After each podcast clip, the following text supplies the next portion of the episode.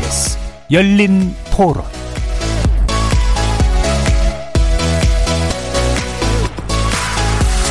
안녕하십니까. KBS 열린 토론 정준희입니다.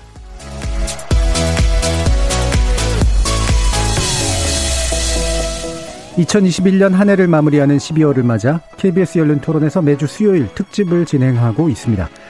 정책의 시간, 경제 대전환의 시대, 차기 정부의 과제는 이라는 주제로 차기 정부 경제 정책 과제를 논의하고 있는데요. 코로나19라는 미중위의 감염병이 가져온 충격파가 여전히 우리 사회를 뒤흔들고 있는 상황에서 경제적 불확실성이 가중시킨 혼란과 불안, 그리고 IT 기술 혁명으로 촉발된 소득과 자산의 양극화 문제에 주목합니다. 소득 보전과 경기 진작을 위해 각국 정부가 풀어놓은 막대한 지원금 등으로 유동성이 크게 증가했는데 이것이 실물 경제로 흘러들기보다는 자산 시장에서 영향력을 발휘하면서 자산 가격의 급등과 그로 인한 양극화를 부추기는 상황이죠. 그러다 보니 누구나 주택, 채권, 주식, 암호화폐 등에 대한 투자에 나서는 이때 금융자산에 대한 투자 증가가 자산 양극화를 늦추거나 막을 수도 있다는 긍정적 평가도 있지만 이를 뒷받침할 만한 정책이 없다면 자산 양극화를 막기 어렵다는 회의적인 시각도 있습니다. KBS 열린 토론 연말 특집 네 번째 시간 전국민 투자시대 정책 접근 방법부터 바꾸자라는 주제로 늘어나는 투자를 견인할 정부의 정책 어떻게 접근해야 하는지 전문가들의 진단과 전망 들어보겠습니다. KBS 열린 토론은 여러분이 주인공입니다. 문자로 참여하실 분은 9730으로 의견 남겨주십시오. 단문은 50원, 장문은 100원의 정보 이용료가 붙습니다. KBS 모바일 콩 그리고 유튜브를 통해서도 무료로 참여하실 수 있고요. 일라디오 이제 콩에서도 보이는 라디오로 만나실 수 있습니다. 시민 논객 여러분의 뜨거운 참여 기다리겠습니다. KBS 열린 토론 지금부터 출발합니다. 원칙을 좀 지키면 좋을 것 같아요. 그러니까 경제 논리는 좀 경제 논리로 풀고 정치 논리는 정치 논리로 풀어야 되는데 너무 급하게 내 임기 내 빨리빨리 뭔가 제도를 개선해서 뭔가 인기를 끌어보겠다. 제대로 된 전문가를 좀 초빙을 해서 좀 새로운 사람을 좀 많이 육성해주는 정책 그냥 포퓰리즘 말고 부동산이 뭐 거의 폭망했고 대원칙은 안전망이 1번이고요. 최소한의 bottom line 그냥 내가 국민이면 떨어지지 않을 가장 밑반에 여랑 야랑 같이 맞대서 어떤 consensus를 이루어야 되지 않겠나 싶은 그런 생각입니다. 팬데믹이 낳은 경제 위기. 어느 것도 놓칠 수 없는 성장과 복지의 과제. 우리에겐 지금 준비된 경제 정책이 절실하다. KBS 열린 토론 연말 특집 정책의 시간.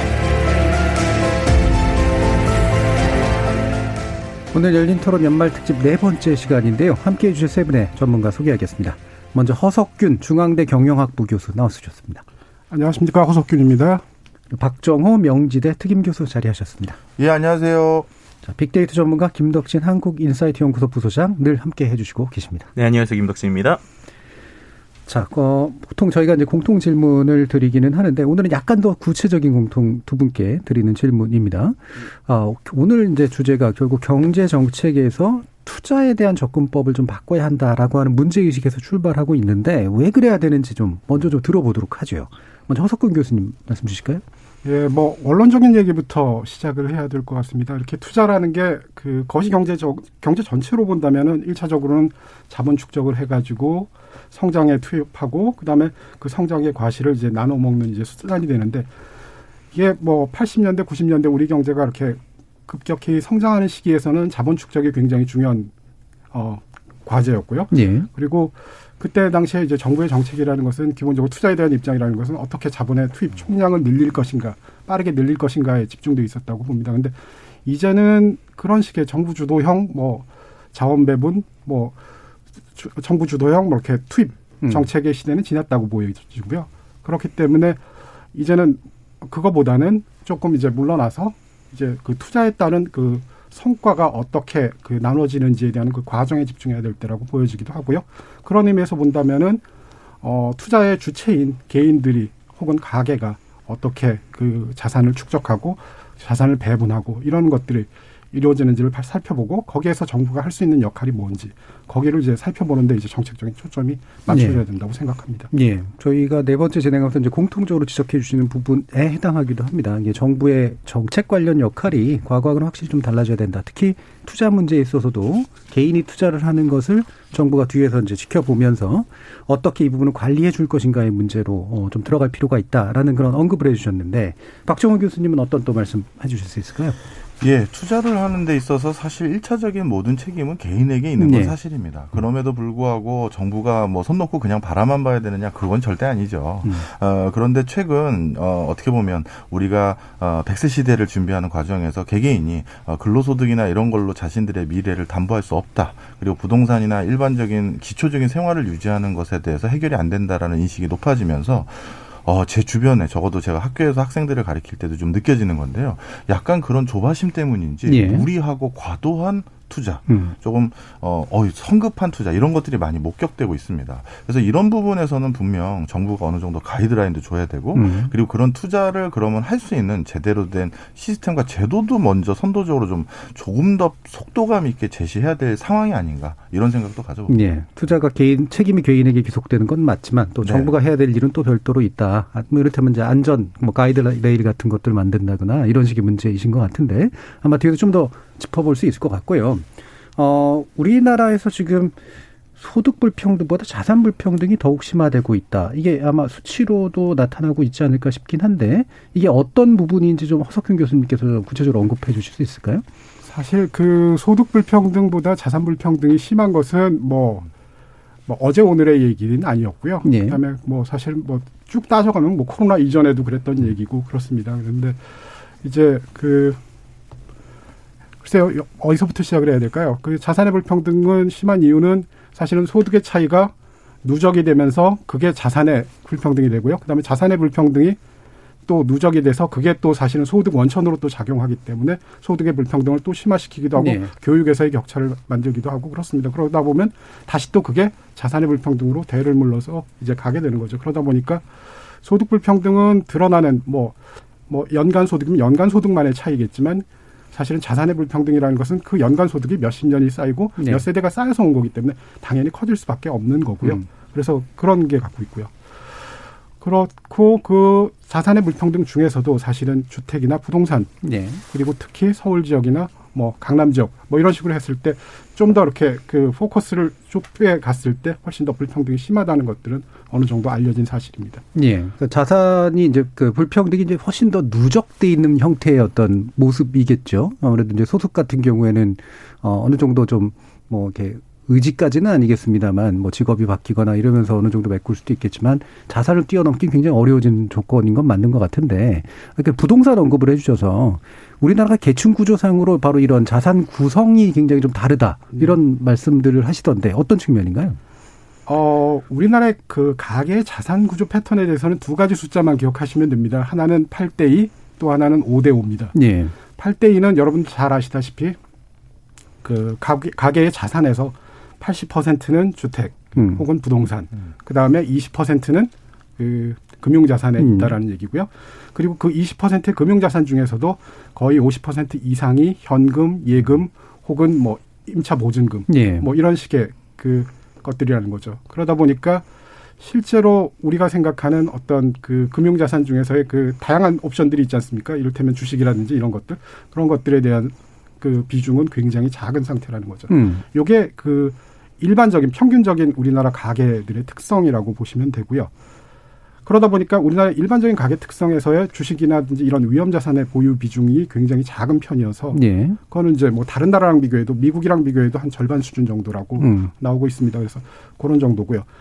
근데 여기서 더 주목할 만한 것은 이게 소득 분위나 자산 분위로 봤을 때 낮은 소득이나 낮은 자산 분위에 있어서는 훨씬 더 그 경향이 심하다는 겁니다. 예. 그러니까 저소득 분위에 있어서는 갖고 있는 자산이라는 게 깔고 있는 그러니까 살, 살고 있는 음. 집이라든지 집뿐이라구나. 아니 혹은 그 집에 대한 그 임차 보증금뿐이라는 거죠. 예. 그리고 그 외에 뭐, 어, 다, 뭐, 하다못해 그 예금이라든지 뭐 이런 금융자산도 거의 없는 상태가 음. 되고요. 또 하나 주목할 만한 것은 저소득 분위에서는 어, 에이지 그룹에 있어서 그 연령 그룹에 있어서 양극화가 돼 있습니다. 청년층이거나 아니면은 노년층이거나. 근데 노년층이신 분들 같은 경우에는 기본적으로 이렇게 그 사회 안전망 체제에서 이제 저소득층의 경우에 편입이 돼서 어느 정도 이렇게 물론 이제 그게 충분한 수준이냐에 대해서는 또 얘기가 있을 수 있겠습니다만 어느 정도 보장을 받는데 나머지 청년층에 대해서는 그런 보장들이 이렇게 뭐 충분하게 이루어지지 않고 있다라고 예, 보여지는 예. 거죠. 그러다 보니까 이들은 노후를 위해서 자산을 축적할 기회, 능력 뭐 이런 거에 있어서 굉장히 제약을 받고 있고 그러다 보면 이들이 나중에 그, 그 가족을 꾸리, 가족을 또 만들고 그 다음에 가족이 이제 가족을 이제 부양하면서 살다가 이제 노후가 됐을 때 또 노후 생활을 또 어떻게 할 건지 예. 뭐 이런 문제들이 장기적으로는 커지는 거죠. 예. 이것만 기억해라. 8대 2대 5대 5. 이제 이 얘기를 해 주셨는데 자, 그러면 박종희 교수님 이게 네. 어, 전 세계적인 어떤 또는 우리나라 경제 규모가 유사하거나 좀 더 괜찮은 그런 나라들하고 비교했을 때 특이하다라는 점도 중요한 포인트지만 네. 그게 왜 문제가 돼야 되는가라는 점도 중요한 포인트일 것 같은데 네. 어떻게 생각하세요? 제가 뭐 오늘 국가적인 차원 말고 국민 개개인에 대해서도 좀 말씀을 드리고 싶어요. 다들 부자 되시는 데 도움 됐으면 해서 예. 이상하게 부동산에 대한 선망 의식이 있는 것 같아요. 무슨 얘기냐면 아주 쉽게 말씀드리고 통계를 좀 가지고 말씀드리면 예를 들어서 뭐 신입 사원이라든가 좀 있으면 우리 또 이제 명절이겠죠. 그럴 때 모처럼 가족들이 모였는데 예를 들어서 어 제가 마이너스 통장을 만들어서 음. 그걸로 주식 투자했습니다 라고 하면 너 어떡하려고 저러냐 하면서 다들 그렇죠. 걱정하거든요. 예, 예. 혀를 차시죠. 그런데 음. 대출을 받아서 음. 아파트를 하나 샀습니다 하면 역시 견실한 친구구나라는 똑같이 뭔가 대출을 받아서 투자를 한 것은 똑같은 행위인데 예. 한쪽에서는 굉장히 긍정적인 메시지로 받아들이고 하나는 부정적인 거예요. 그렇다면 그게 어떻게 보면 어른들이 오랫동안 진행되어 왔던 수익률에 대한 결과 그걸로 인해서 잘못된 판단이라는 지적이냐라는 것들이 한번 확인을 해봤는데요. 네. 예. 근데 이러한 어떻게 보면 집에 대한 선망 의식은 국내뿐만 아니라 해외도 마찬가지라서 국내 해외를 다 조사를 해봤습니다. 아, 하버드 대학교의 경제사학과 교수, 아, 경제사학자 교수인 니얼 퍼거슨 교수가 연구한 게 있는데요. 어, 1987년부터 2007년까지 한 20년 동안 10만 달러를 미국의 주식 시장과 부동산 시장에 동시에 투자했었을 때 수익률 비교를 해본 결과가 있습니다. 예. 부동산에 투자했더니만 10만 달러의 투자 금액이 그 지난 20년 동안 얼마로 상승했냐면 27만 5천 달러로 상승한 음. 거죠. 그러니까 한 2.5배 정도 상승을 네. 했습니다. 지역에 따라서 조금 더 오른 데는 29만 9천 달러니까 한 3배 정도 상승한 데도 있어요. 음. 그런데 같은 기간 동안 미국의 주식 시장에 투자를 했었을 때 지수를 바탕으로 얘기한 겁니다. S&P 500이라는 음. 거기에 투자를 했었을 때는 얼마나 올랐느냐? 부동산 3배 가까이 올랐을 때 주식은 다섯 배 올랐어요. 예. 그 다음에 영국도 똑같은 조사를 니얼 퍼거슨 교수가 똑같이 음. 해봤어요. 이분이 같은 기간으로 영국에서도 주택 시장에 20년 동안 투자했었을 때 대략적으로 가격이 4배 정도 상승했는데 영국의 대표적인 주가 지수인 FTSE 음. 지수라는 것을 기준으로 어, 투자를 했었을 때 얼마가 올랐느냐? 7배가 올랐어요. 음. 그러니까 장기 투자를 했었을 때 주식에 대한 성과가 나쁘지 않은 거죠.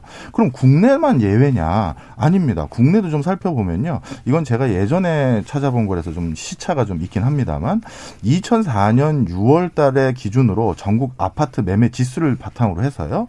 10년 뒤인 2014년 됐었을 때 전국 아파트 지수는 얼마 상승했느냐 했었을 때 한 43% 상승했습니다. 네. 그런데 같은 기간 동안 코스피 지수가 얼마 상승했냐면 785에서 1994까지 음. 상승했으니까 무려 한 150% 오른 거죠. 그러니까 아파트 가격에 비해서 어, 주식 투자가 한 3.5배 이상 수익률을 거둔 거예요. 음. 그러니까 이거는 뭔가 그냥 단순히 음. 어, 진짜 부동산 수익률이 훨씬 높았다라든지 이런 어떤 결과치를 체험적으로 가지고 네. 있어서 생긴 게 아니라 경험칙이 아니다. 네. 음. 이건 우리의 약간 선입견과 편견도 있어요. 예. 네, 그걸 말씀드리고 싶어요. 그렇죠. 집 하나는 좀 가지고 있어야지. 네. 근데 플러스 그래서 돈 뭐 잃은 사람 없다더라. 뭐 이게 이제 뭐 좀 결합돼서. 나타난. 자, 그럼 관련해서 우리나라 부동산에 대한 네. 민심들이 분명히 빅데이터 상으로 나타날 것 같아요. 네, 그럼에도 불구하고 5년 동안, 그러니까 최근 5년 동안의 부동산과 관련된 이야기를 보면요. 일단은 한 줄로 좀 정리를 해 보면 부동산이 동산화된 것 같다. 그러니까 음. 네, 못 움직이고 덜 움직이는 자산이어야 되는데 아주 급격하게 움직였다. 그런데 그거에 대한 이유를 지금 정책에 대해서 다 이야기를 하고 네. 계십니다. 물론 움직이고 안 움직이고 소유권에 관련된 문제인데. 네, 그렇죠. 네. 이제 어떻게 보면 그러다가 이제 최근에 또 이제 정책 때문에 화가 나는데 음. 공무원들은 자기끼리 비리를 저지르고 있었다. 그래서 이제 정책으로 시장이 망가지는데 이 속을 챙기고 있다는 분노 뭐 이런 것들을 좀 5년권에 정리해 볼 수 있을 것 같은데요. 이런 것들을 좀 보여줄 수 있는 게 일단 언급량을 좀 비교해 볼 수 있을 것 같아요. 2017년에 부동산과 관련된 언급량이 68만 건 정도 나왔거든요. 근데 이게 2020년에는 100만 건 이상까지 증가를 합니다. 음. 그리고 이제 키워드의 변화가 좀 중요한데 2017년에는 이 부동산과 관련돼서 투자라는 키워드가 3위였거든요. 근데 이게 2018년에 2위, 2019년에 1위로 올라갑니다. 네. 그러니까 2019년에는 부동산은 투자라는 키워드죠. 그러다가 2020년에 이 투자라는 키워드가 뚝 떨어지게 되고 그 대신 들어오는 키워드가 정책이라는 키워드가 들어와요. 그러니까 정책과 관련된 이야기를 나오기 시작하고 2021년에도 정책과 관련된 이야기가 나오기 시작하는데 중요한 건 정책이라는 키워드가 들어가기 시작하면서 사람들의 긍부정 비율이 급격하게 변합니다. 예를 들면은 2017년에는 어, 긍정의 비율이 부동산과 관련해서 52.5%, 2018년에 50%, 2019년 51%였는데요. 정책이 그러니까 투자가 정책으로 바뀌는 2020년부터는 긍정의 비율이 39.4%까지 떨어지고 2021년에는 지금 긍정의 비율이 22%, 부정이 74%까지 늘어납니다. 그리고 관련 키워드를 보더라도 이 부동산에 대해서 오히려 투자라는 키워드가 있을 때 SNS 상에서 사람들의 생각이긴 하지만 어 뭐 예를 들면 상위의 키워드가 가능하다. 혹은 합리적 이런 키워드들이 나오다가요. 갑자기 2020년부터는 어 폭등 그리고 불법, 뭐 음. 교만, 실패 이런 키워드들이 좀 나오게 되고요. 또 한 가지 재밌는 게 폭락과 폭등이 항상 같이 나오는데 음. 2016, 17, 18년에는 폭락이 폭등보다 위에 있었어요. 음. 그랬는데 이게 지금 2020년부터는 폭등이 이제 폭락을 예, 넘어서고요. 2021년에는 가장 많이 나온 그, 그 감성 키워드가 폭등입니다. 음. 그만큼 사람들이 가지는 감정이 최근에 이 부동산 관련해서 상당히 좀 부정적으로 많이 변했다. 그리고 거기에서 가장 두 개의 가장 많이 움직였었을 때가 710 부동산 대책이 있었을 때 그 전에 7월에 이제 언급량이 제일 많이 변화가 됐고요. 또 한 가지는 이제 2021년도 3월에 있었던 LH 부동산 이슈가 있을 때 이때 이제 이런 감정들이 많이 변했던 음. 이런 패턴들을 볼 수 있었습니다. 예. 뭐 전반적으로 뭐 우리나라 부동산 관련해 최근에 나타났던 경향을 잘 보여주신 것 같은데 자 그러면 이제 부동산 이 우리의 이제 심리 속에 이제 들어가 있는 특히나 기성세대에게 들어가 있는 대단히 안전하고 절대 불패하는 그런 자산으로서의 부동산은 신화입니까 아니면은 어, 상당 부분 검증됩니까? 아까 이제 말씀 들으면 네. 뭐 신화까지는 아니지만 그래도 예, 약간의 격차는 있는 것 같은데. 약간 행태적으로 보면은 음. 그렇게 인식할 수 있는 뭐그 가, 뭐 인식할? 수 있는 여지가 있다라고 음. 볼수 있을 것 같습니다. 그 박정호 교수님이 말씀해 주신 그런 그 비교들 각 국가별로 주식 시장하고 장기 투, 네. 투자를 했을 때 재테크하고의 그 비교는 사실은 재무 경제학이나 혹은 경제학 음. 교과서에서 음. 항상 그 많이. 뒷면 앞면에 음. 나와 있는 음. 비교 테이블이거든요. 네네. 그래서 한국도 마찬가지로 이제 뭐 80년대까지 가면은 굉장히 그러니까 말씀하신 그런 식의 패턴이 나오긴 음. 합니다. 근데 그럼에도 불구하고 왜 사람들은 주식보다는 그 부동산에 훨씬 더 믿음을 갖느냐라는 건데 음. 기본적으로 그 테이블에서 중요한 키워드는 장기 투자였습니다. 예. 근데 주택은 어쩔 수 없이 의도하지 않게 장기 투자가 음. 장기 투자를 할 수밖에 음. 없다는 거죠. 음. 대부분의 사람들이 뭐 한 채 이상 집을 더 갖기는 힘들기 때문에 음. 사실 그 갖고 있는 집이라고 하면은 음. 자기가 살고 있는 집일 가능성이 있습니다. 그렇기 때문에 자기가 살고 있는 집을 자기가 갖고 있는 주식처럼 하루아침에 음. 바꿀 수 포지션을 바꿀 수 있는 게 아니거든요. 그러다 보니까 의도하지 않았지만 장기 투자가 가능한 겁니다. 그리고 뭐 전세나 월세로 임대를 하더라도 그게 기한이라는 것이 있기 때문에 네. 단기적으로 이렇게 급박하게 이렇게 그 거래를 할 수가 없는 거거든요. 음. 그러다 보니까 의도하지 않은 장기 투자가 됐고 그러다 보니 의도하지 않게 장기 투 장기 투자에 따른 성과를 얻을 수밖에 없었던 음. 거죠. 집값이라는 것은 경제 성장이 올라가면 올라갈수록 사람들이 더 좋은 조건의 지, 그 생활 환경, 주거 환경을 찾고자 하기 때문에 당연히 높은 가격을 음. 매기려고 할 수밖에 없고요. 그러다 보니까 당연히 집값은 올라가는 추세였던 거고 거기에 맞췄을 뿐이라는 거죠. 음. 자 그러면 이제 방금 또 지적해 주신 내용 중에 아, 우리가 부동산은 기본적으로 길게 가져가고 그다음에 내 집이라도 남는다라는 인식이 당연히 있는 거고 어, 주식이라든가 이런 금융에 관련된 것들은 길게 가져간다라는 생각이 없는 거잖아요. 그렇더라고요. 예, 예. 우리나라에서는. 그리고 그렇게 또 어렵게 느낄 수도 있고 예, 어떤 예, 면에서 예, 보면은. 예, 음. 그러면은 부동산은 그런데 생각보다 안전한 자산이 아니다. 이렇게 또 얘기할 수 있을까요? 부동산은 안전한 자산이 아니다라고 할 수는 없을 것 같습니다. 네. 예를 들어서 유동성이 확보된 부동산 같은 경우는 황금성이죠. 음. 그러니까 황금성이 확보됐었을 때는 나름대로 물가 상승률에 준하는 이상의 상승은 기본적으로 보일 수 있는 여지가 많기 때문에 네. 기본적으로 어 본인이 원금을 손실을 본다라든가 이런 일들은 안 생기는 차원에서는 분명 안전성은 있어요. 그렇지만 아파트나 이렇게 황금성이 좋은 어떤 부동산이 아니라 음. 진짜 잘못된 어떤 테마라든가 어떤 어떤 외진족 쪽 에서 어 여러 가지 어 개발 제한 지역으로 묶인 것에 한번 돈이 또 들어갔다가는 이건 또 상황이 좀 다른 것이죠. 예, 예. 네. 부동산 기획 투자 같은 거 그렇죠. 많이 네. 있잖아요. 예. 지금 논픽션 2020님은 제 경우는 지난 10년간 부동산이 10배 올랐어요.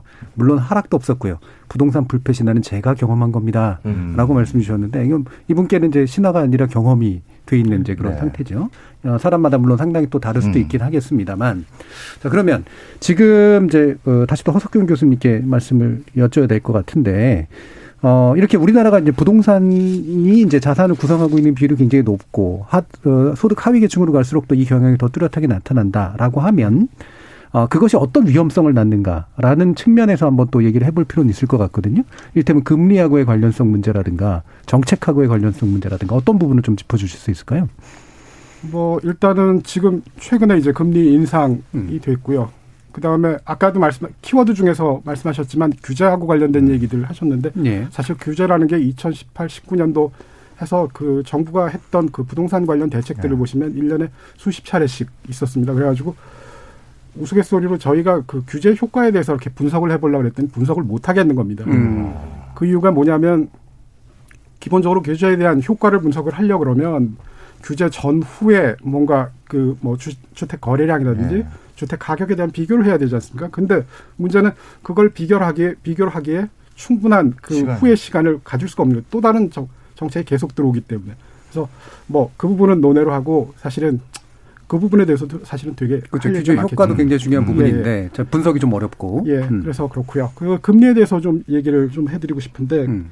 일단은 금리 인상으로 해서 원론적으로는 주택 가격이 떨어질 거라고 생각을 하는 경우들이 많은 것 같습니다. 네. 뭐 이를테면 이제 주택을 구입하는데 주택을 보유하는 데 따른 자금의 기회 비용이라는 측면에서 그게 비싸지기 때문에 당연히 주택의 메리트가 그 떨어지기 때문에 주택 가격이 떨어질 거라고 생각을 음. 합니다만 실제로는 조금 더 생각을 해봐야 될 것 같습니다. 네. 그 이유 중에 하나는 어 이런 경우에 그 이런 그 부담 만약에 그 금리가 오름으로써의 부담을 누가 지게 될 거냐라는 거죠. 다주택 보유자들 같은 경우에는 어 은행 대출을 통해서 이렇게 하는 사람들도 있습니다. 그러니까 전세를 끝까지 가져가서 그걸로 다른 거를 또 담보로 해서 또 하고 네. 갭 투자하는 것들이 있긴 합니다만 대부분의 경우에는 여유 자금을 가지고 하는 경우들이 많기 때문에 실제로 영향을 받는 것은 세입자. 그 새로 음. 새로 주택을 한 1주택 보유자. 자기 집을 간신히 마련한 1주택 음. 보유자이거나 아니면 전세 세입자들 예. 같은 경우들이 있게 되는 거죠.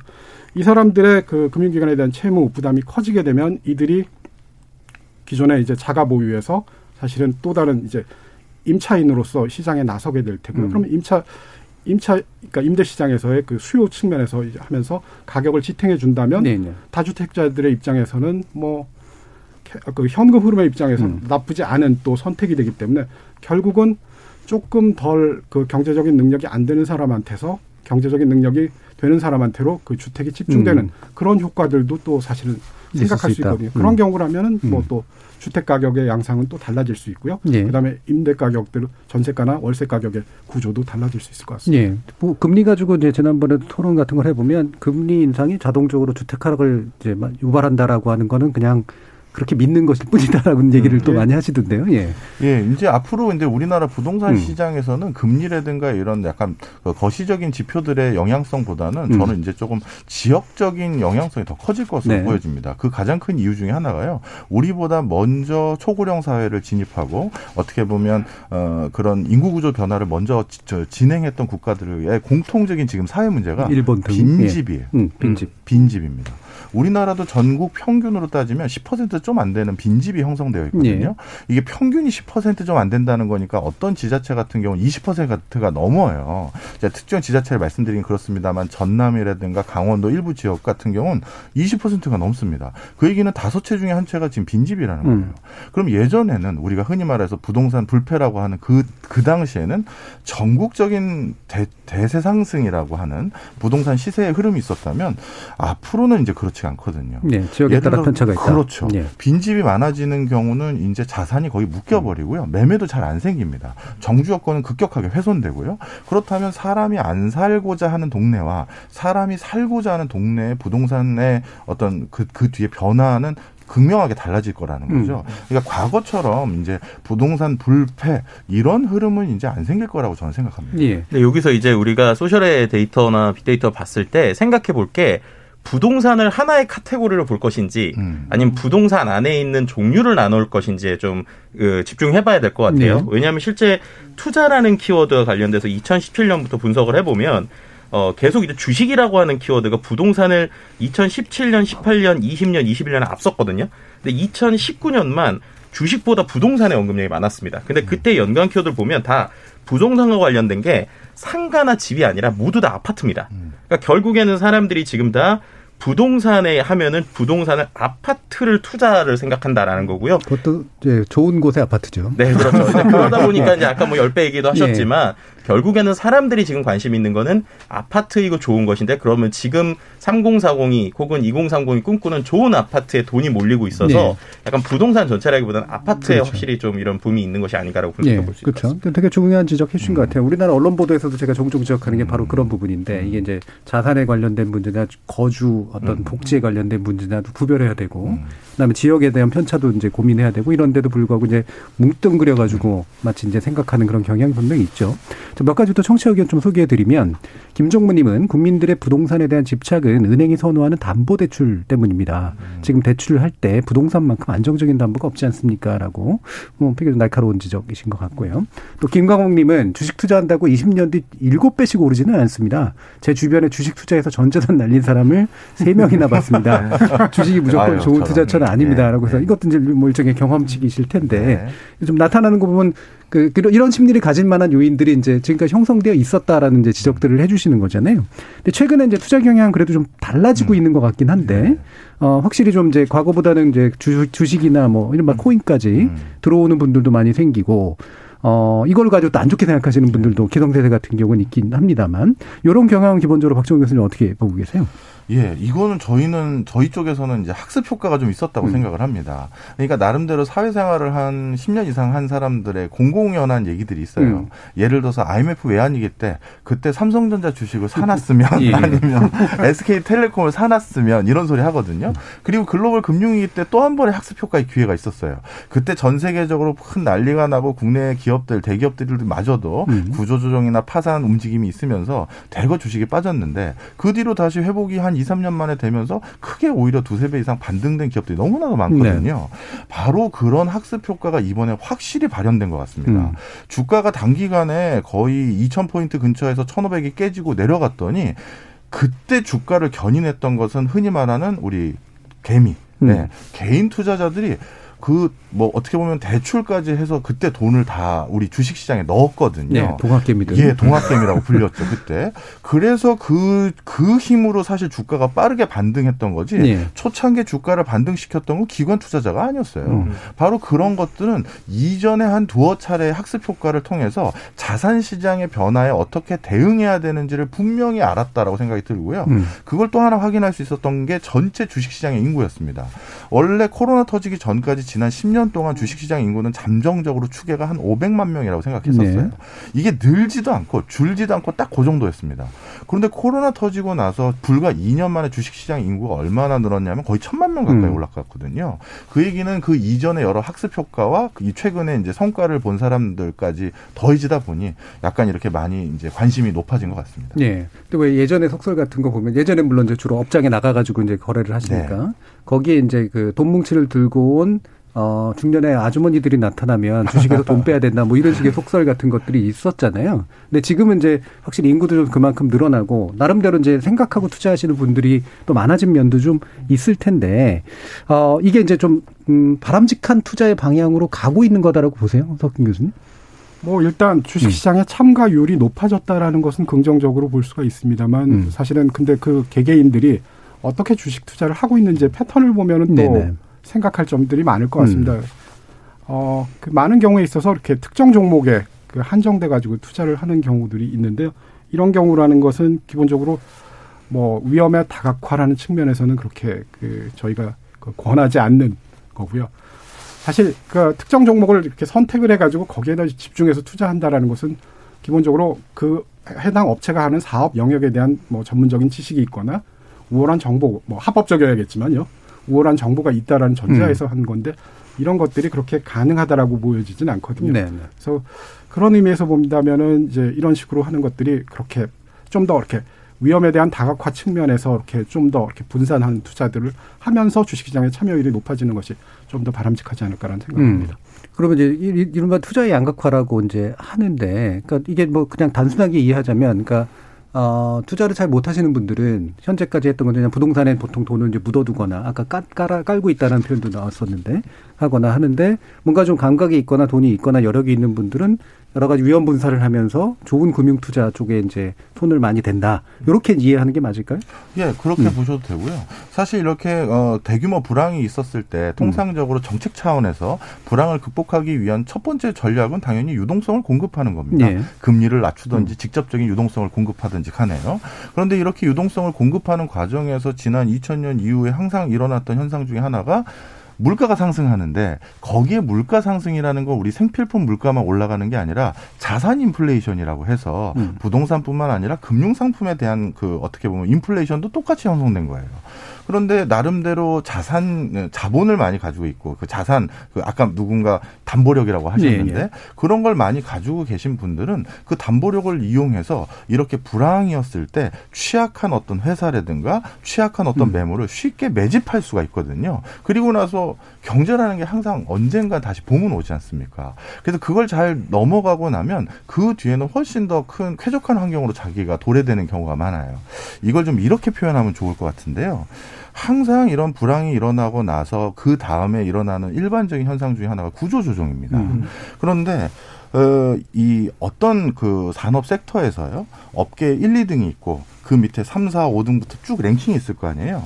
그런데 대부분 이런 불황 때는요, 1, 2등, 그러니까 어떤 수익권의 기업들 빼고는 대부분 이 겨울을 잘 못 견디죠. 예. 그러면 그 밑에 있는 랭킹에 있는 기업들은 대부분 이런 혹한기 때 1, 2등이나 수익권 기업들에게 인수합병이 되거나 아니면 파산해서 없어집니다. 그럼 불황이 지나고 나면 어떻게 되느냐? 쉽게 얘기해서 살아남은 사람들 그 소수의 기업들의 어, 어떻게 보면 시장으로 완전 바뀌어 버려요. 우리나라를 똑같이 보면 확인할 수가 있죠. IMF 외환위기 전에 우리나라 자동차 회사가 몇 개였다가 IMF 외환위기 지나고 확 줄었고 예. 글로벌 금융위기 지나고 또 줄었거든요.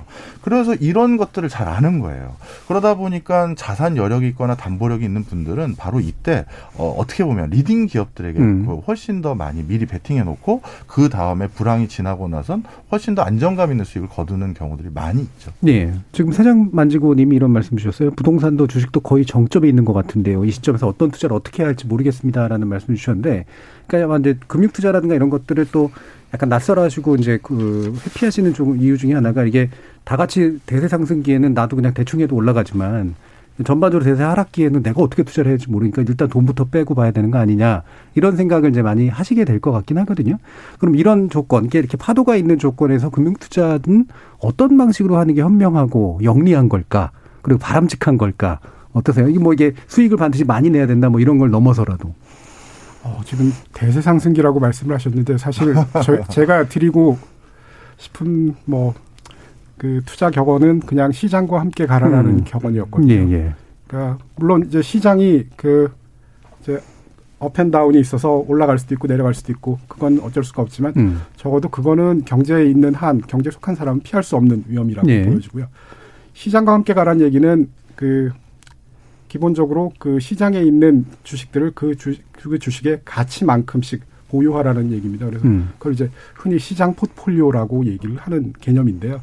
그렇게 되면은 이제 시장 지수만큼 그 내가 갖고 있는 주식의 그 가치가 같이 따라서 상승하게 네. 되는 그런 거죠. 그러다 보면은 뭐 그 중에서 망하는 기업도 있을 거고요. 그다음 그 중에는 살아남는 기업도 있을 거고, 근데 그 살아남는 기업은 망한 기업까지 벌충해서 이제 장기적으로 보게 되면은 음. 수익을 얻어서 끝까지 갈 거라는 거죠. 근데 문제는 제가 이렇게 말씀을 드리는 거는 이게 어느 정도 그 투자에 있어서 여력이 있어 가지고 이 중간에 돈을 빼지 않고서도 견딜 음. 수 있는 분들에 해당되는 겁니다.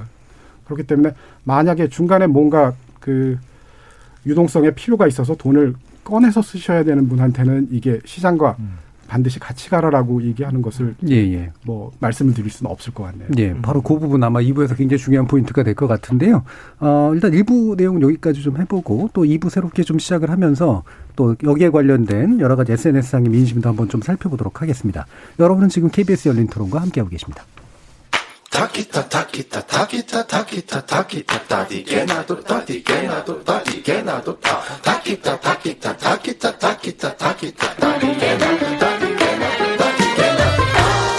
물음표가 느낌표로 바뀌는 순간. KBS 열린 토론. 연말 특집으로 준비한 KBS 열린 토론. 전 국민 투자 시대 정책 접근 방법부터 바꾸자라는 주제로 박정호 명지대 특임 교수, 김덕진 한국인사이트 연구소 부소장, 허석균 중앙대 경영학부 교수 이렇게 세 분과 함께 하고 있습니다. 자, 이렇게 이제 투자에 관련해서 이제 우리 고정된 인식이라는 게 있고 부동산 위주에 하지만 또 이제 젊은 층들 위주로 또 바뀌고 있는 인식이라는 게 있어서 이게 전반적으로 어떻게 나타나는지 일단 좀 짚어보면 좋을 것 같아요. 네, 일단은 투자와 관련돼서요. 최근에 바뀐 변화를 뭐 코로나 전으로 보면 이제 제일 핵심은 꼭 해야만 하는 것, 안 하고서는 살 수 없는 것의 개념으로 좀 바뀌는 것 같아요. 예, 긍부정의 비율을 좀 보시면 될 것 같은데 2018년과 2019년에는 이 투자에 대해서 어, 긍부정 키워드 중에서 가능하다, 적극적 이런 것도 있었지만 우려, 고민, 실패 이런 키워드가 상당히 많았습니다. 근데 이게 이제 2020년부터 오면서 적극적, 가능하다 이런 키워드를 좀 많이 바뀌게 되고요. 기대, 성공 이런 키워드가 있게 음. 되는데 그럼 여기서 그럼 모두가 성공했느냐? 그건 또 아닌 것 같아요. 앞서서도 이제 양극 우리가 양극화 투자에 대한 이야기를 했는데 실제로 흥미로운 부분이요. 이 투자에 관련된 키워드에서 2019년까지는 중립의 비율이 상당히 좀 높았어요. 예를 음. 들면은 긍정이 한 60% 부정이 한 20% 정도 될 때 중립은 한 12% 정도였거든요. 근데 중립이 거의 2020년부터는 많이 줄어듭니다. 그리고 중립만큼 긍정과 부정의 언급량이 같이 늘어나요. 그러니까 그 얘기는 긍정적으로 이제 뭔가 투자에 성공하신 분들은 더 이제 내가 적극적으로 투자에 성공했다는 얘기를 하는 거고 네. 그리고 부정적으로 보시는 분들은 손실에 대한 이야기를 계속 하고 있는 어떻게 보면 같은 투자를 하더라도 그 안에 좀 갈리는 모습들을 볼 수 있고요. 그다음에 또 한 가지 흥미로운 부분은 우리가 이 투자하는 부분이 과연 얼마큼 어떤 방식의 투자를 할까 해서 조금 걱정되는 부분은 일종의 하이리스크 하이리턴이 좀 보이는 것이라는 거죠. 예를 들면 부동산이라고 하는 게 투자와 관련돼 가지고 아까 말씀드린 대로 상위권에 있었는데 이게 2021년에는 어 부동산이 좀 많이 내려갔거든요. 그럼 그걸 어떤 것이 차지했느냐? 가상화폐 관련 키워드가 차지를 했습니다. 실제로 이제 2021년에 부동산에 대한 언급량보다 비트코인, 코인, 화폐를 합친 언급량이 더 늘어나거든요. 음. 그러니까는 어떻게 보면은 그때 뭔가 트렌드가 될 수 있다는 걸 따라가긴 하는데 약간 한 박자나 반 박자 늦은 이런 트렌드를 좀 볼 수 있고요. 음. 그리고 또 이런 것들이 젊은 층이 최근에 좀 주도한다고 볼 수 있는 게 최근 1년간의 네이버 검색량을 기준으로 연령대를 보게 되면 투자 관련돼서 20대가 27.8%, 30대가 26.1%, 40대는 22%, 50대 이상이 11.8%거든요. 음. 그러니까 거의 20대와 30대가 키워드를 주도하고 있다라고 볼 수 있을 것 같고 또 마지막으로 한 가지 흥미로운 게 그럼 이들이 언제 가장 많이 관심을 가졌을까라고 봤을 때 30대는 2019년 이때 검색량이 제일 많았고 20대는 2020년에 관심이 많았고요. 음. 40대, 50대, 60대는 2021년에 지금 관심이 많습니다. 그인 즉슨 이 투자와 관련돼서 30대가 먼저 들어오고 그 다음에 20대가 작년에 들어오고 올해 이제 어떻게 보면 4, 5, 60대가 이제 이 투자에 좀 적극적으로 뛰어들고 있다. 하지만 음. 제일 많은 검색량은 여전히 20, 30대다라고 예. 이제 총평해 볼 수 있을 것 같습니다. 예. 그럼 일단 이제 이렇게 20, 30대 청년층에서 이제 그 투자에 대한 관심이 늘어나고 있는 부분 그리고 특히나 이제 코인 같은 것하고 연관성이 좀 높아지고 있는 이런 부분에 대해서 어 객관적이고 냉정한 한번 평가를 한번 좀 들어보고 싶습니다. 이게 우려할 만한 일이냐 아니면 잘 가고 있는 거냐 어떻습니까? 예. 제가 그냥 음. 뭐 수업 중간 수업 중에 학생한테 받았던 질문인데요. 예. 어, 교수님 투자와 투기의 차이가 뭐예요? 그러더라고요. 음. 그래서 제가 두 가지 얘기했거든요. 알고 하면 투자고 음. 모르고 하면 투기다. 이게 하나 있고요. 음. 두 번째는 어 그 투자를 해, 그 돈을 집어넣는데 그게 손실이 났었을 때 내 삶의 기반이 망가지도록 투, 뭔가 돈을 집어넣었으면 그건 투기고 음. 그거에 손실이 나도 내 삶의 기반은 영향이 없을 정도로 뭔가 돈을 집어넣었으면 그건 투자다 이런 네. 식으로 네. 이해하기 쉽게 그냥 비유적으로 비교를 해줬어요. 음. 저는 그래서 그 부분에서 좀 설명을 드리고 싶은 음. 거예요. 가상화폐에 투자를 해서 그게 나쁘고 좋고 주식에 투자를 하면 나쁘고 좋고가 있는 것이 아니라 투자 대상의 문제는 아니다. 그렇죠. 음. 그거를 투자하는 패턴과 방식, 지각 이런 것들이 더 중요하다고 보는데요. 음. 이런 차원에서는 저는 아직까지는 조금 우려를 많이 하고 음. 있는 편에 가깝습니다. 예. 그러니까 투자 대상 자체의 문제는 아니기 때문에 만약에 청년층들이 뭐 제대로 알고 공부하고 그렇죠. 안정성 있게 뭔가를 한다면 그건 충분히 권장할 만한 예. 일인데 이들이 들어온 이유가 아무래도 불안에 의해서 들어온 측면들이 강하고 투기적 요소들이 분명히 존재하기 때문에 우려하시는 부분이 있다라는 네. 그런 말씀이시네요. 허석균 교수님은 또 이 부분 어떠세요? 예, 뭐 저도 음. 뭐 같은 생각인 것 같은데요. 그 음. 그 아까 그 키워드 말씀해 주셨지 않습니까? 음. 그 키워드에서 보면은 사실은 그 긍정과 부정으로 양극화되어 있는 경우라는 얘기인데 결국 투자의 성과에서 다른 쪽에 패를 쥐고 있었다는 얘기고요. 음. 그 얘기는 굉장히 그 위험 추구적인 투자 패턴을 했다라는 예. 얘기인 것 같습니다. 근데 이게 대부분 이제 그 이 투자의 결과에 따른 그 본인이 어떤 손실을 입을 건지 그 손실이라는 게 어떤 의미를 갖는지를 그 숫자로만 생각하고 있었지 음. 실제로 그게 어떤 자신의 생활에 어떤 의미를 하는지를 이제 정확하게 깨닫지 못했기 때문에 위험 을 그렇게 그 과도하게 추구한 게 아닌가라는 생각이 들고요. 예. 요거하고 관계돼서는 아마도 이렇게 그 청년층에 있어서 그 전 세대가 그 자신들이 청년층이었을 때 그 위치하고 이렇게 비교를 해보면 본인들이 조금 더 그 뒤져 있다라는 생각에서 이렇게 음. 그 강박관념 같은 네네. 것들이 있고요. 그걸 쫓아가야겠다는 조급증 같은 것들이 반영된 게 아닌가라는 음. 생각을 하고 있습니다.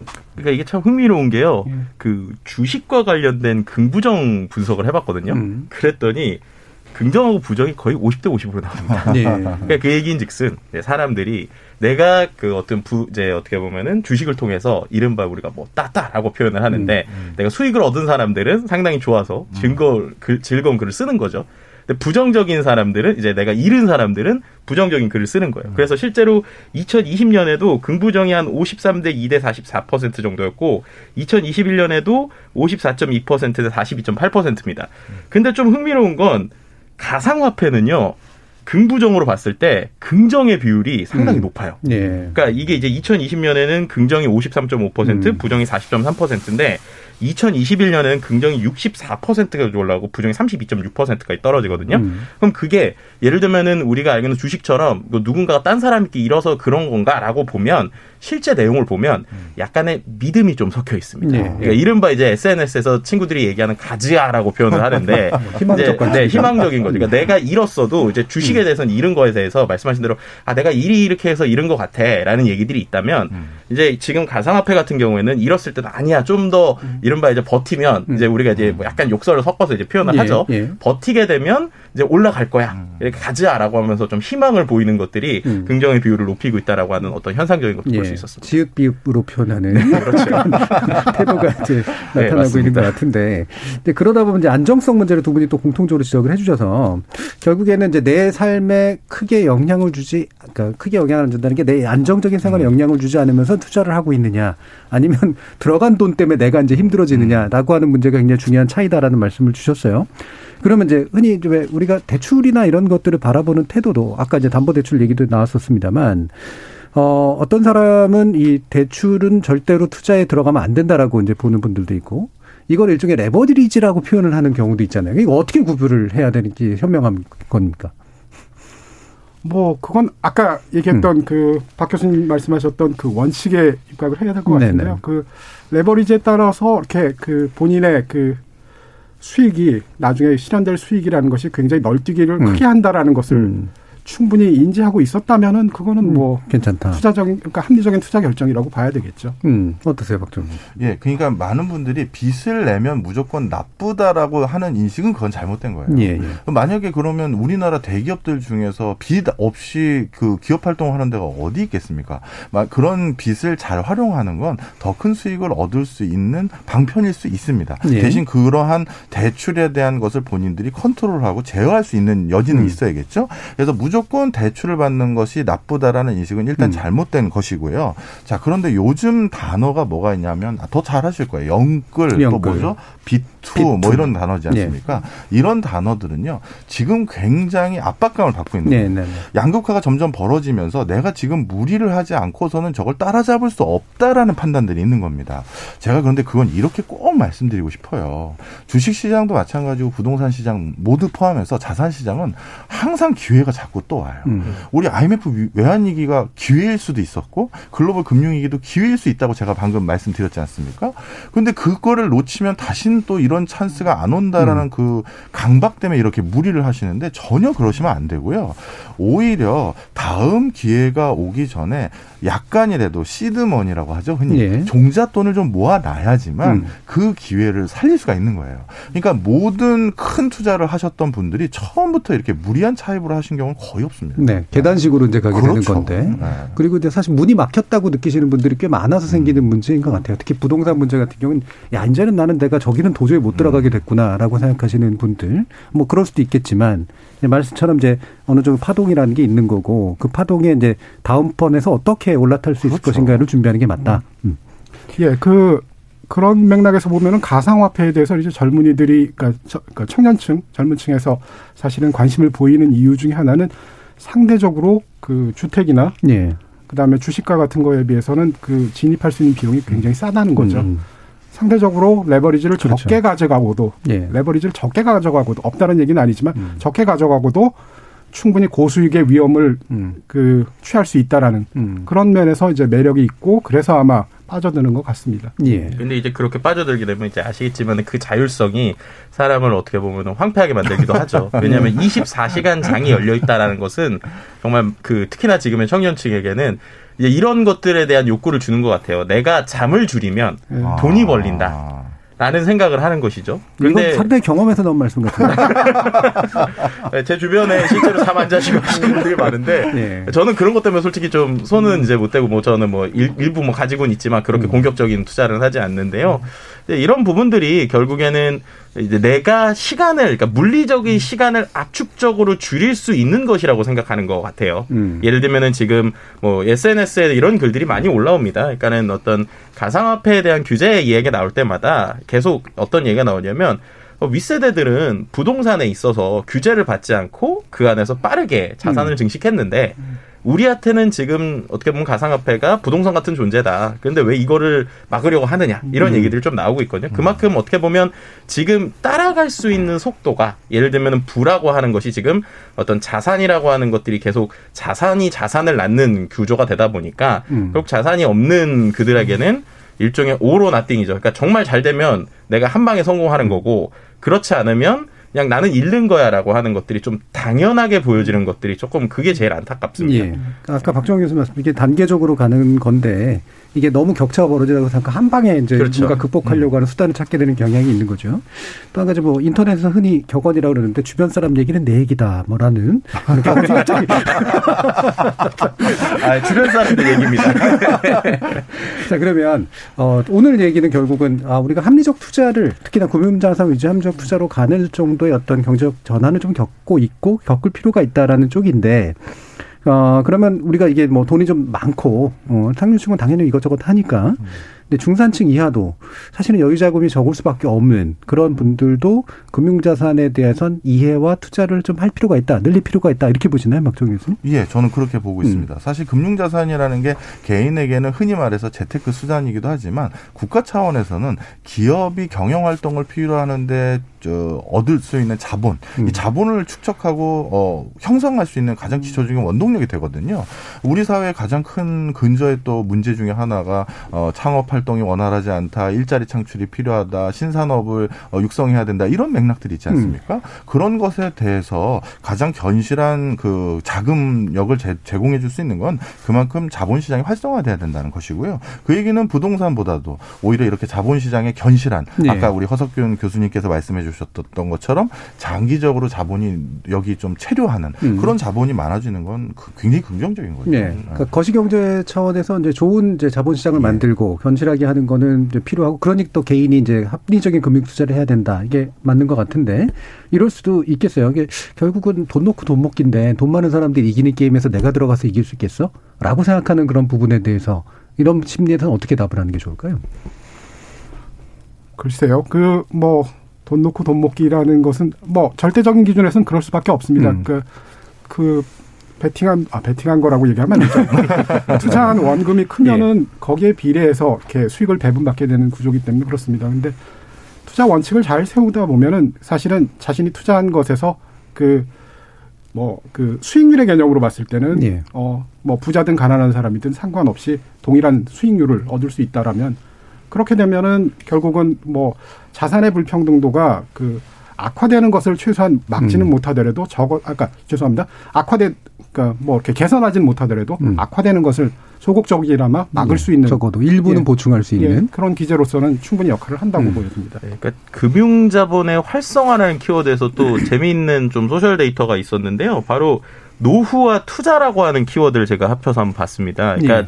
이게 노후 투자 혹은 노후에 대해서는 예전에 우리가 안정적인 것들을 되게 많이 추구하잖아요. 음. 실제로 2017년, 2018년, 2019년, 2020년까지 보면 노후와 투자와 관련돼서 연금, 보험 이게 항상 상위에 올라와요. 그래서 2017년에도 연금이 많이 올라왔고 2018년에도 연금 그렇던 것들이 2021년에 최초로 연금이나 보험을 주식이 앞섰습니다. 그러니까 음. 주식이란 키워드가 연금이나 보험을 앞서서 2021년에는 노후 투자에서 가장 핵심이 되는 키워드로 올라왔다는 거예요. 음. 그러니까 이걸 두 가지로 해석해 볼 수 있는데 하나는 그만큼 이제 우리가 노후에 대해서 조금 더 이제 좀 적극적으로 투자하려는 그림이 있다라는 것도 볼 수 있고 두 번째는 젊은 층들이 노후를 대비할 때 이 노후에 대해서 더 이상 우리가 뭔가 연금이나 이런 것들이 아니라 좀 더 적극적인 투자를 해야겠다라는 생각도 있을 것 같아요. 네. 근데 중요한 거는 어쨌든 지금 또 이들이 일종의 어, 자신이 좋든 좋지 않든 금융시장에 몰렸다라고 표현할 수 있는 게 같이 나오는 긍부정 키워드들이 안정보다는 걱정에 좀 가까워지고 있어요. 그러니까 걱정이 되니까 지금 그 걱정이 연금이나 보험은 안 될 것 같아서 음. 그러면 주식을 해야 되는 거 아니냐라고 음. 하는 지금의 생각의 프레임이 좀 바뀌고 있다고 볼 수 있을 것 같습니다. 네. 저, 제가 여기서 꼭 하나 또 지적하고 음. 싶은 게 있습니다. 사실 요즘 주식 시장의 20대, 30대 흐름 중에 하나가요.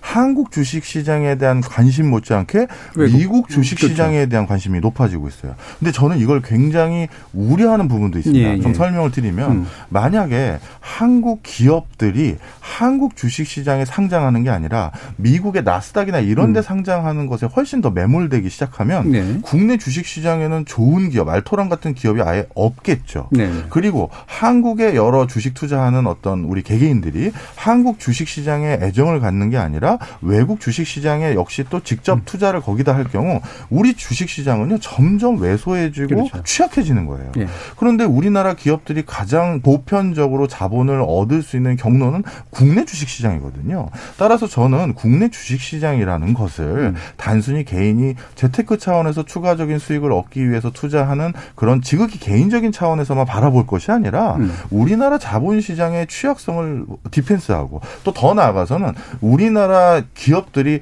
나스닥에 상장한 것도 칭찬받을 일이지만 국내 주식시장에 더욱더 관심 갖고 여기에 상장을 추진하도록 유도하는 방편이기도 한 거예요. 맞습니다. 네. 예. 바로 그 부분에 대한 이야기가 이제 그 뒷부분에서 이제 진행이 돼야 될 것 같은데 K129-24131 님께서 투자에 대한 원칙을 가지려면 투명한 금융시장과 그에 음. 따르는 제도가 뒷받침돼야 가능한 것 같습니다라는 말씀을 해주셨어요. 그러면 개인들이 이제 왜 어, 주식이라든가 금융이라든가 이런 것들에 대해서 안정적인 어떤 투자를 하기보다는 이제 한 방을 노리게 되고 또 국내보다는 또 해외로 어떻게든 빠져나가려고 하게 되고 이러는 이유들은 분명히 뭔가 제도하고 연관이 있을 거라고 보는데 조성훈님 같은 건 또 이런 말씀도 해주십니다. 해외 주식 양도세 25%, 22% 너무 과한 거 아닙니까? 음.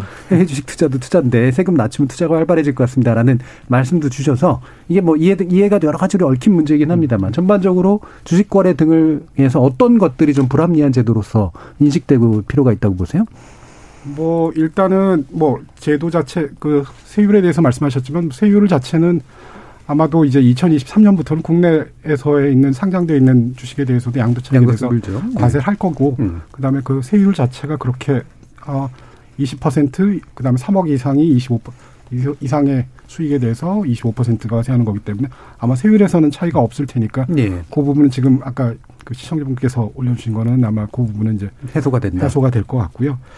기본적으로 이렇게 사실 우리나라 사람들이 이제 금융자산에 대해서 그러니까 특히 이제 주식에 대해서 왜 꺼릴까에 대한 얘기를 할때 이제 나오는 것이 시장에 대한 신뢰 뭐 이런 것들이 나오는 것 같습니다. 음. 거기에 보면은 이제 한동안 이제 외환위기 이전 아까 외환위기 이후 97년도 외환위기 이후에는 기업 지배 구조하고 관련해 가지고 소유권과 그다음에 통제권 간의 괴리 같은 것들 뭐 이런 것들에 대한 얘기들이 있었고요.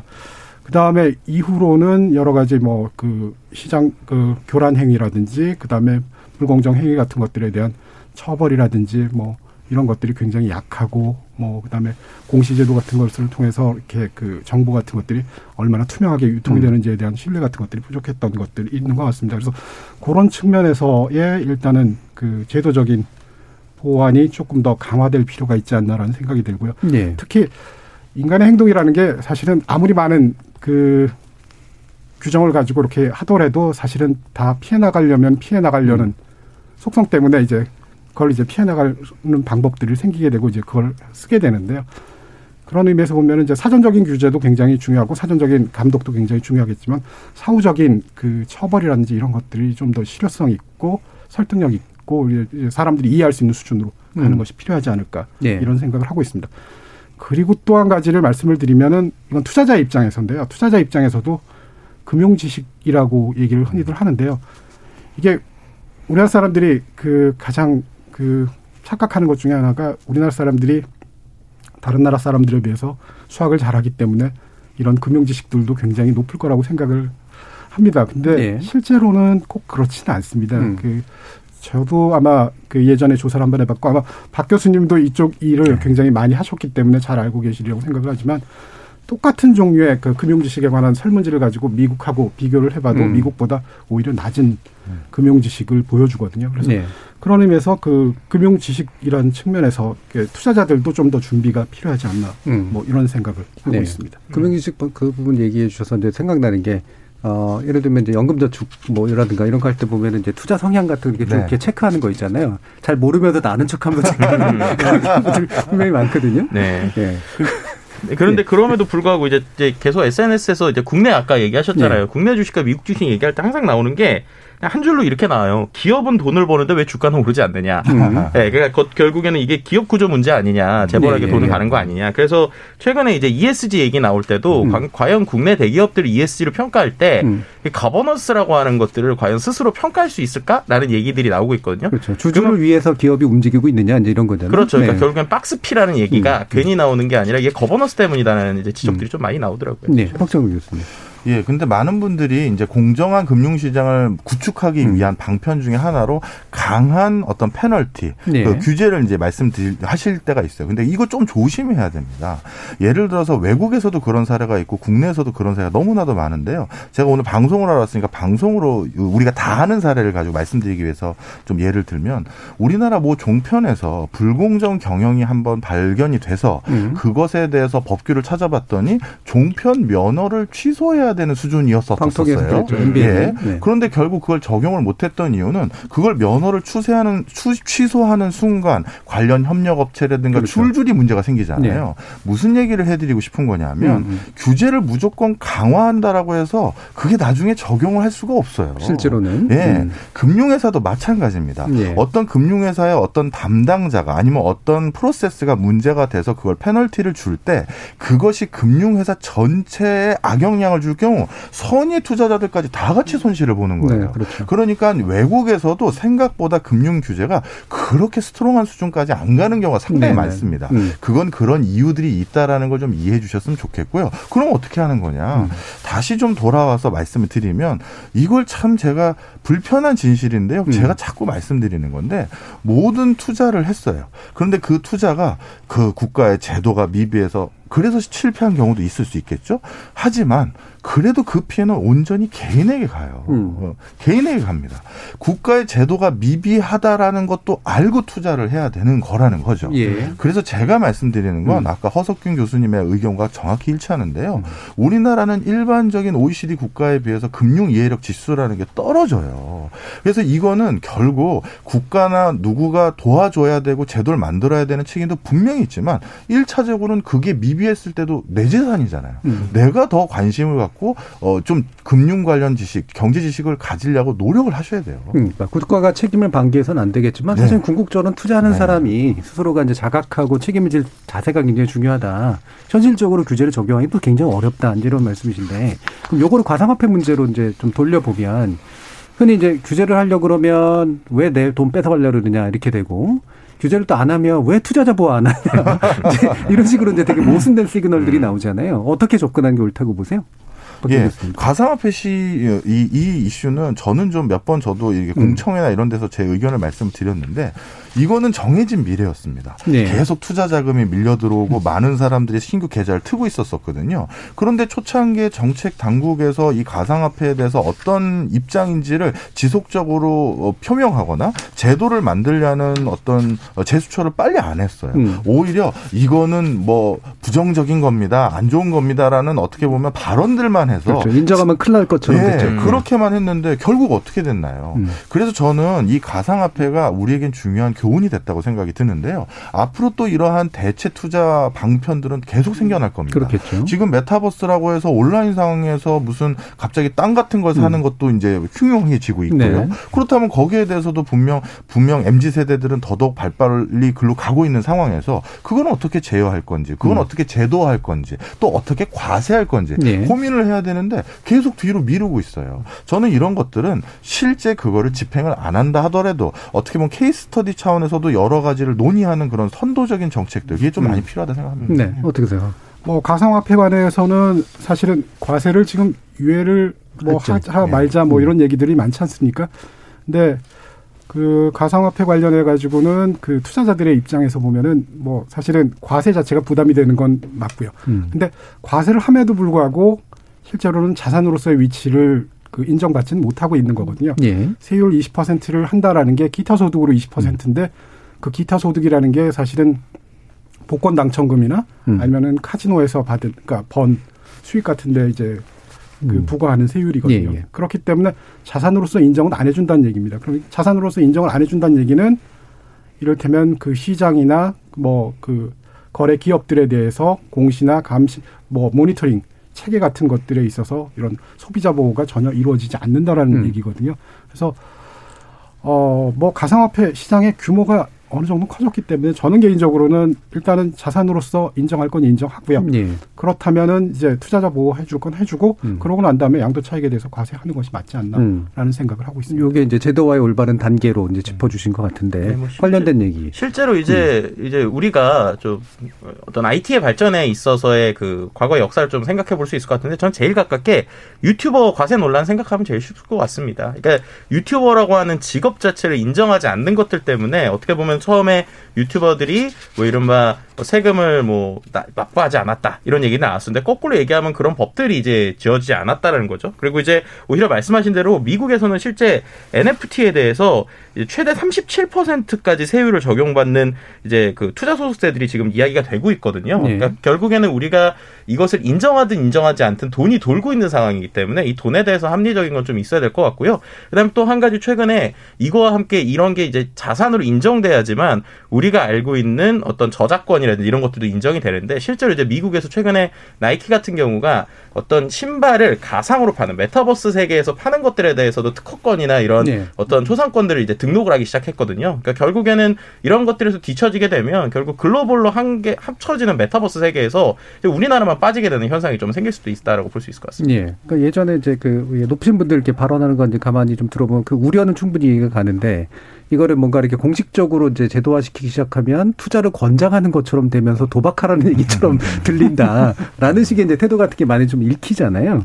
어, 이게 이제 세대적 차이를 얘기하시는 분들도 있고 왜냐하면 사실은 기존에 그 이쪽 금융 쪽을 정책을 수립하시거나 이런 분들 같은 경우에는 이 부분 정말 납득이 안 되는 그런 경우들도 굉장히 좀 많아서 어떤 유연한 자세 같은 게 필요할까요? 이번에 사실 저희도 저, 전통적인 음. 그 금융 회사들은 여기에 대해서 부정적인 시그널을 지속적으로 가지고 있다라고 그랬죠. 믿어왔었는데요. 예. 최근 알고 봤더니 뚜껑을 열어봤더니 그게 아니었습니다. 준비하고 있었어. 예. 예. 미국의 대표적인 투자은행들 같은 경우 JP 모건이나 뭐 모건 스탠리 이런 회사들은 이미 자회사나 아니면 이런 가상화폐 시장에 어, 자신들이 참여할 수 있는 경로로 투자라든가 자회사 또는 이런 것들을 다 진행을 해왔었습니다. 예. 그것이 이번에 아예 포면화됐었고 그것이 이제 전통적인 금융 상품인 뭐 ETF라든가 이런 것까지 이제 치고 들어온 상황이었고요.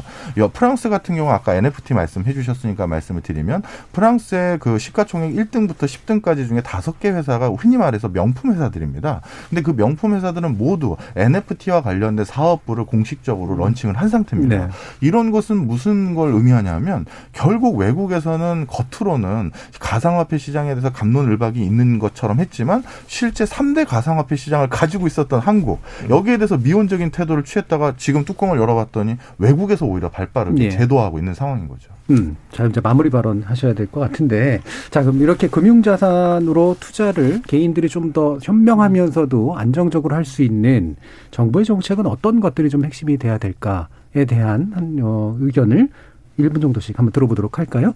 어, 먼저 허석근 교수님부터 들어보겠습니다. 예, 뭐 크게 세 가지 정도 꼽을 음. 수 있을 것 같은데요. 첫 번째는 아까 얘기했던 대로 시장의 규율 및 감시 체계를 강화하는 거고요.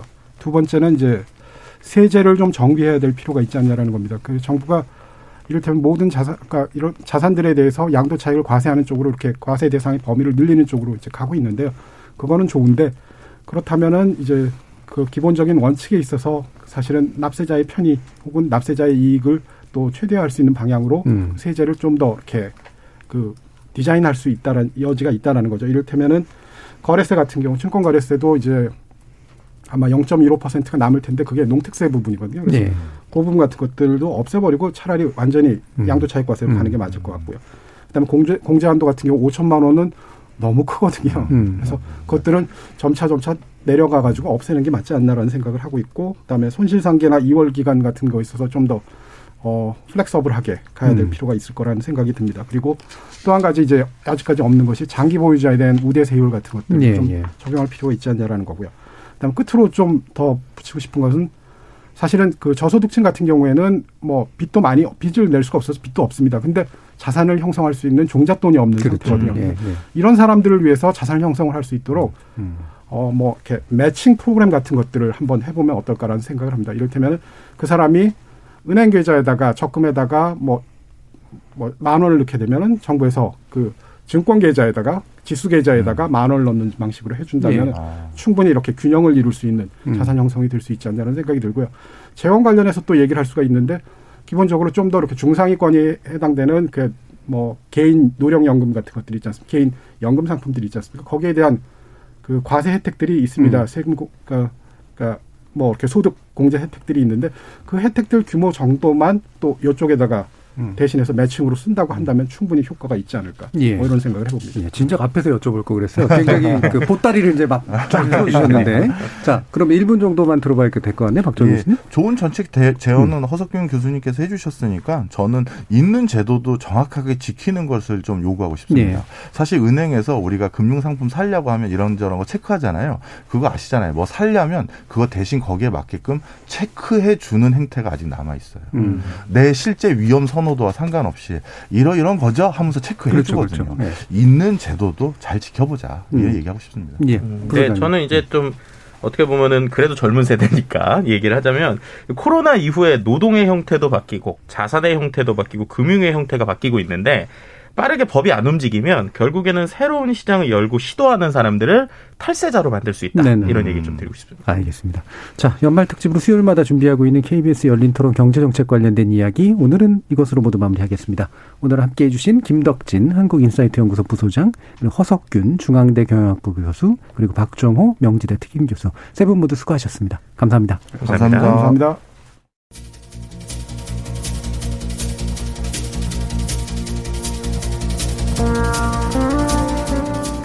자산소득 사이의 격차 이전에 자산소득과 노동소득 사이의 격차 문제를 이야기하는 게 정책적으로 더 바람직하다고 저는 생각합니다만 이른바 각자 도생의 방식으로라도 고도로 자본주의적인 삶의 형태에 뛰어들 수밖에 없는 게 현실이라면 공공정책이 나서줘야 하는 영역이라는 게 분명히 있을 겁니다.